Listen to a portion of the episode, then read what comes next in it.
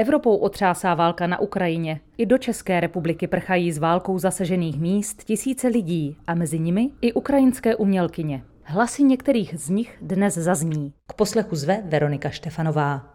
Celá řada kulturních organizací v České republice se zapojila do pomoci ukrajinským umělcům. Zahrnuje nejen pomoc s ubytováním, ale i jazykové kurzy, kulturní program do ubytovacích zařízení pro uprchlíky a také možnost umělecky se realizovat v rámci tvůrčích rezidencí. Takovou pomoc poskytuje například i Tanec Praha, který pomáhá ukrajinským tanečnicím.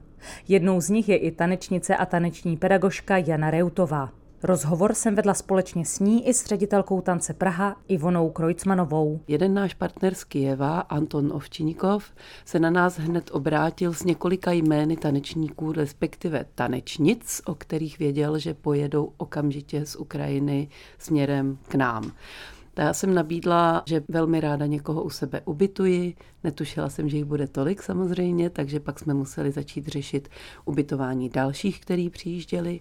A do toho nás velmi potěšila Česká centra, která jsou součástí Ministerstva zahraničních věcí, protože řekla, že když máme umělce, kteří tady tím pádem budou muset několik měsíců strávit, potřebují tvořit a zůstat u svojí práce, takže jim nabídnou stipendia a my jim pomáháme sehnat zkušebny, kde mohou potom uplatnit eh, výsledky svojí práce, kam mohou chodit na open klasy, kteří studenti, protože eh, Jana si sebou přivezla dvě 14-leté studentky tance, kam mohou chodit do školy, takže se nám je okamžitě podařilo umístit na Duncan Center konzervatoř. Mezitím se nám ozvaly některé klasické baletky, tak ty jsme zase požádali taneční konzervatoř a e, klasické baletní soubory a tímto způsobem v rámci celého toho tanečního světa se snažíme maximálně pomáhat. O kolika lidech se teď vlastně bavíme? Pokud jde o studenty, tak jsem byla překvapená, že jich je opravdu už několik desítek, zhruba 40. Pokud jde o samotní tanečníky, tak ten náš seznam má teď zhruba 15 osob, ale pozor, přijíždějí i se svými rodinami, takže třeba s maminkou, babičkou nebo naopak dcerou. Takže těch lidí dohromady už je teda třeba kolem stovky. Budete pokračovat i dál, nebo už máte nějaký limit? Tak limity tady jsou velké, protože nemáme už kapacity na ubytování v Praze, ale naštěstí jsou kapacity v regionech, takže tam jsou rezidenční centra, která nabízejí ubytování, zkušebnu a nějakou podporu. Samozřejmě i ten fond, který vytvořila Česká centra, není bezedný ale už vzniká nový pod Vyšegradskou čtyřkou, další pod Evropskou kulturní nadací. A pak také se nám podařilo některé studenty, třeba právě z její školy, umístit v dalších eh, rezidenčních tanečních domech po Evropě. Jana Jana Reutová je tanečnice, která pochází z města Černomorsk v Oděské oblasti. Jano, můžete říci, čemu konkrétně jste se v oboru tance věnovala, ještě než přišla válka a musela jste svoji zemi opustit? Já vykládám současný tanec, tam mám svou studiu Teatr tance Plastilín. Na Ukrajině jsem se věnovala současnému tanci, hlavně v oblasti pedagogické. Založila jsem vlastní studio s názvem Plastelína, které navštěvují studenti a studentky ve věku od 10 do 25 let. Studio disponuje i vlastním divadlem, pro které jsme nastudovali několik choreografií a ty jsme následně uváděli nejen v Oděse, ale například i v Kijevě. Pedagogice tance se věnuji bezmála 15 let, čemuž předcházela má osobní taneční praxe. Výuka tance je pro mě ale úzce zpěta s tvorbou, protože s dětmi i mládeží pravidelně nastudováváme choreografická díla, která pak prezentujeme po celé Evropě, nebo dříve tomu tak alespoň bylo. Měli jsme tak příležitost ukázat, jak se v současné době tvoří v kontextu současného tance na Ukrajině. Vysoké rezultáty mají.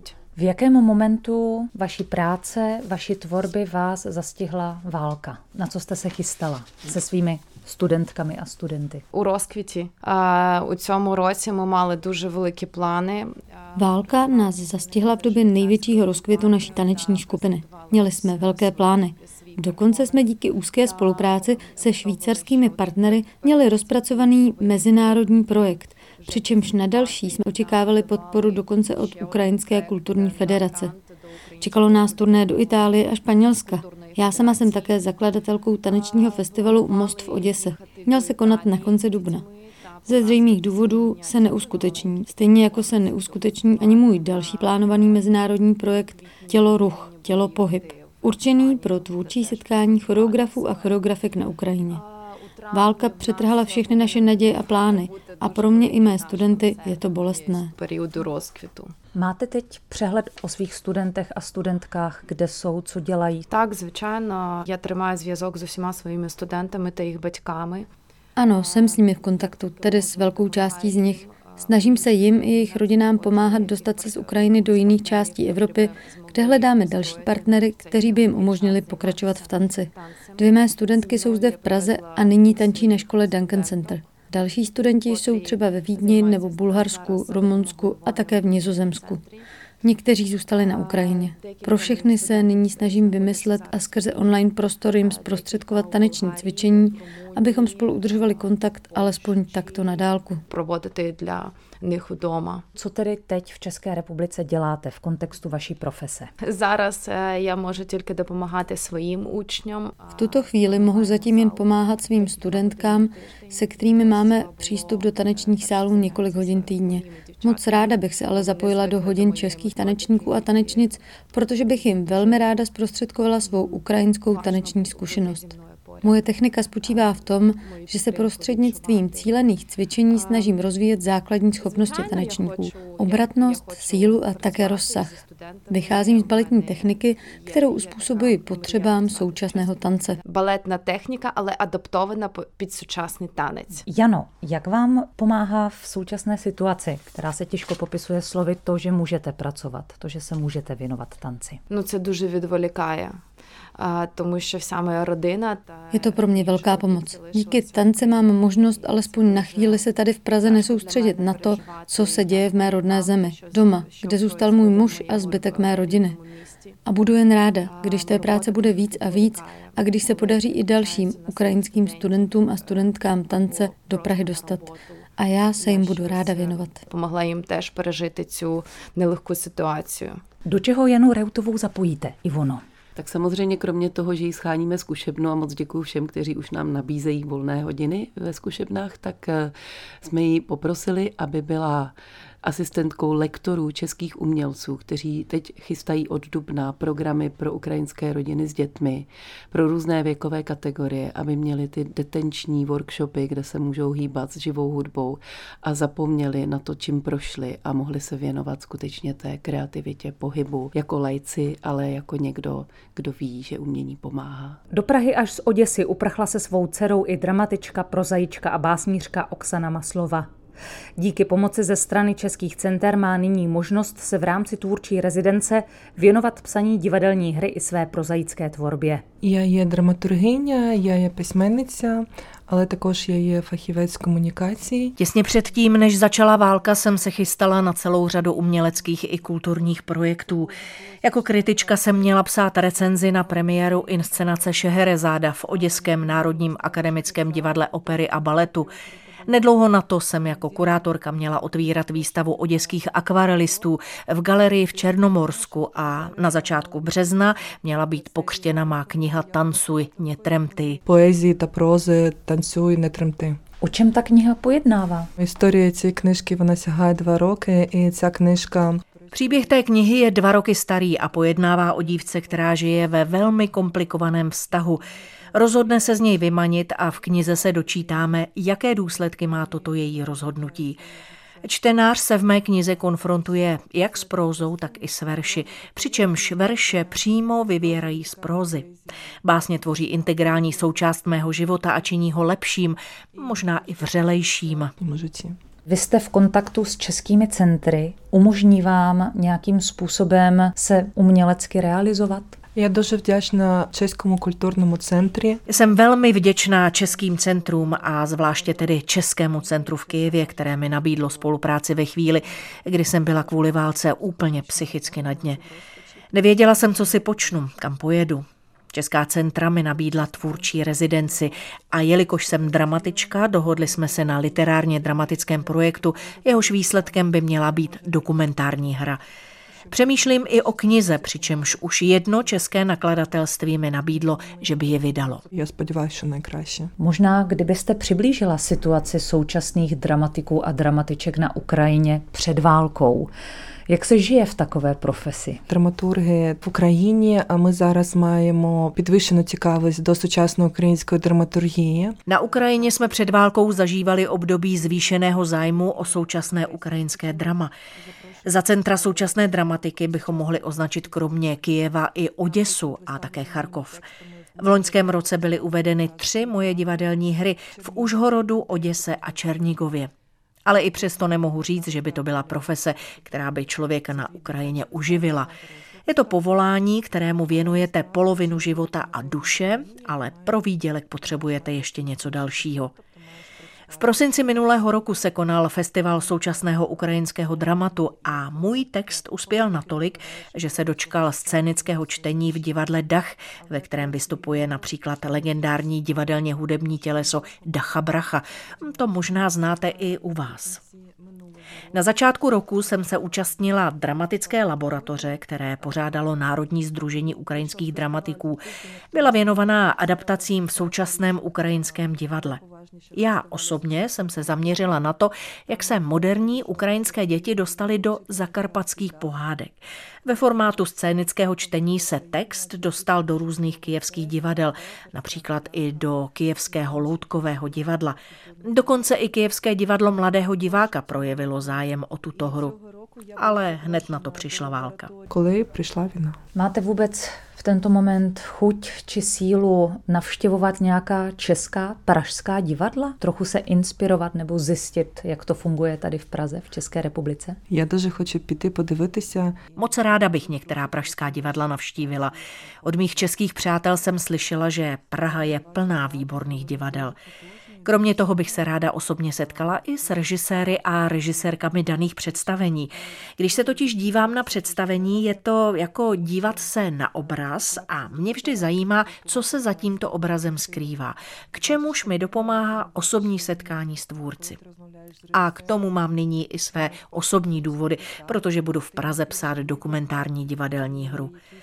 Pevně věřím, že díky setkáním s režiséry a režisérkami bych mohla mezi nimi najít někoho, koho by daný text zaujal a chtěl by ho režijně zpracovat. Зрозуміліше одне одному. Vy už máte téma vaší hry v hlavě. Так, я вже маю ідею. Можливо, ви знаєте з новин, що постраждало дуже багато жінок та дітей. Ve své hře bych se ráda zaměřila na příběh žen a dětí, které přišly v této válce o život.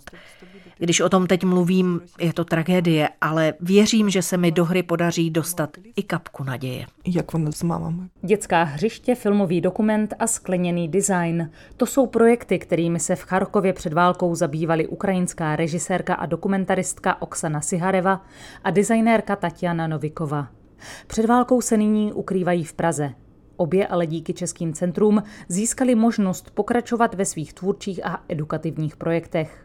Oksano, jaké práci jste se věnovala v Charkově, než jste byla nucena odejít? Eh, já znímala dokumentární film pro děťačí eh, cirkovou studiu. Ještě v předvečer války jsem byla plně ponořena do práce na dokumentárním filmu o dětské cirkusové škole. Toto vzdělávací studio působilo v prostoru starého charkovského cirkusu odkud ho ale v roce 2014-2015 představitelé města vyhnali. To mě vyprovokovalo k tomu začít točit film, který by se podrobněji zabýval ochranou práv dětí. Kromě toho jsem se společně s Tatianou věnovala veřejnému prostoru a zvláště pak dětským hřištím. Navíc nás obě zajímá i sklo a proto jsme vymysleli projekt zaměřený na ženy, ve kterém skleněné ozdoby inspirované tradičními ukrajinskými šperky hrají důležitou roli. Sklo je moje hobby. Já ho vyfukuju a Tatiana ho navrhuje. Sklení častinky těch překrás. Můžete ten projekt i z hlediska designerského i obsahového, který se týká toho genderu a žen, více popsat? My chtěli dosledovat ženočist. V tomto projektu jsme zkoumali ženskost a tedy i to, co žena potřebuje ke každodennímu životu. Jaké jsou reálně její potřeby. Čili Samostatné tvůrčí činnosti předcházela celá řada rozhovorů s ženami a poté jsme se teprve dostali k práci s kovem a sklem. Nesli v sobě náš eh, message. Já jsem spíše než konceptuálně přistupovala k tomuto projektu jako designérka. Snažila jsem se koncepty proměnit v obrazy. Smyslem námi vyrobených ozdob bylo, aby odrážely vnitřní naladění žen. Chtěli jsme zároveň stvořit něco, co by v sobě neslo něco ukrajinského. Proto jsme se inspirovali tradičními ukrajinskými šperky. Схоже на українське намисто. A co přesně obsahoval váš projekt zaměřený na kultivaci veřejného prostoru a dětská hřiště? У нас взагалом то в- дуже мало в публічних просторах якихось майданчиків, які U nás na Ukrajině je ve veřejném prostoru obecně málo hřišť a míst, které by dětem umožnily komunikovat nejen mezi sebou, ale především s materiálem. Zkrátka chybí místa pro tvůrčí vyžití dětí. Proto jsme se pustili do výzkumu, ve kterém jsme se dětí dotazovali, jak si představují ideální místo pro život. v materiále. Jak byste charakterizovali Charkov jako kulturní město? Co bylo, než začala válka pro Charkov, hlediska kultury příznačné? Charkov je jedno z kulturních center Ukrajiny. Na jeho území působí celá řada uměleckých akademií a univerzit. Toto město před válkou kulturně vzkvétalo, hlavně jeho veřejný prostor, kterému byla v poslední době věnovaná větší pozornost. сучасне мистецтво. Хочу додати, що Харків взагалі це о, таке кухня культурна. Já bych řekla, že Charkov je kulturní kuchyně. Díky studentům i těm, kteří bezprostředně nestudují umění, toto město kulturně vzkvétá. Tomuto rozvoji napomáhal i fakt, že soukromí podnikatelé a majetní jedinci finančně kulturu ve městě podporovali. Вона вже була готова підтримувати мистецтво, і це дуже показово. Vy se věnujete ve svých projektech veřejnému prostoru, sociálním projektům. K- Máte vůbec sílu otvírat zprávy a fotografie a dívat se na to, v jakém stavu je Charkov a jeho veřejný prostor dnes? Так, ми дуже багато дивимось фотографій. Ano, sledujeme, co se tam děje a puká nám z toho srdce. Charkov je zničený. Zničeny jsou velmi cené architektonické objekty, které byly nositeli cených kulturních kódů. Все відбувається насправді. Річ в тому, що це дуже боляче, тому що останні роки е, Харків був е, Je smutné, že to nové, co v posledních letech vzniklo, jako třeba dva nové parky nebo městská zoo, jsou zničeny. Bude muset vzniknout nová koncepce výstavby města. Ano, může to mít i pozitivní dopad, zvlášť v případě čtvrtí, jako je Saltivka, kde se nacházelo mnoho budov ještě z dob Sovětského svazu. Centrum města je ale zničeno a tuto ztrátu už nikdo nenahradí. Centru Charkova, to je duže boleče. Teď jste v České republice, jste v Praze a spolupracujete s českými centry. Jaký typ rezidence a jaký typ projektů vám umožní tady realizovat? В мене вийшло так, що студія, як Cirkusové studio, o kterém jsem mluvila a o kterém vznikal můj filmový dokument, se bezprostředně po invazi ruských vojsk přesunulo do Budapešti. Plánuju v natáčení pokračovat a tedy se chystám na cestu do Maďarska. Institut dokumentárního filmu tady v Praze se nám snaží co nejvíce pomoci, poskytuje nám techniku i zázemí a stále jsme v kontaktu i s dětmi, které zůstaly v Charkově. Proto jsme poprosili filmaře z Charkova, aby s nimi natáčeli tam, i teď v době války. Zároveň chci tady v Praze pokračovat v projektu dětských hřišť. Já ještě budu jeho filmovat. Říká filmová režisérka a dokumentaristka Oksana Sihareva. A tím také uzavírá sérii rozhovorů, které jsem vedla s ukrajinskými umělkyněmi.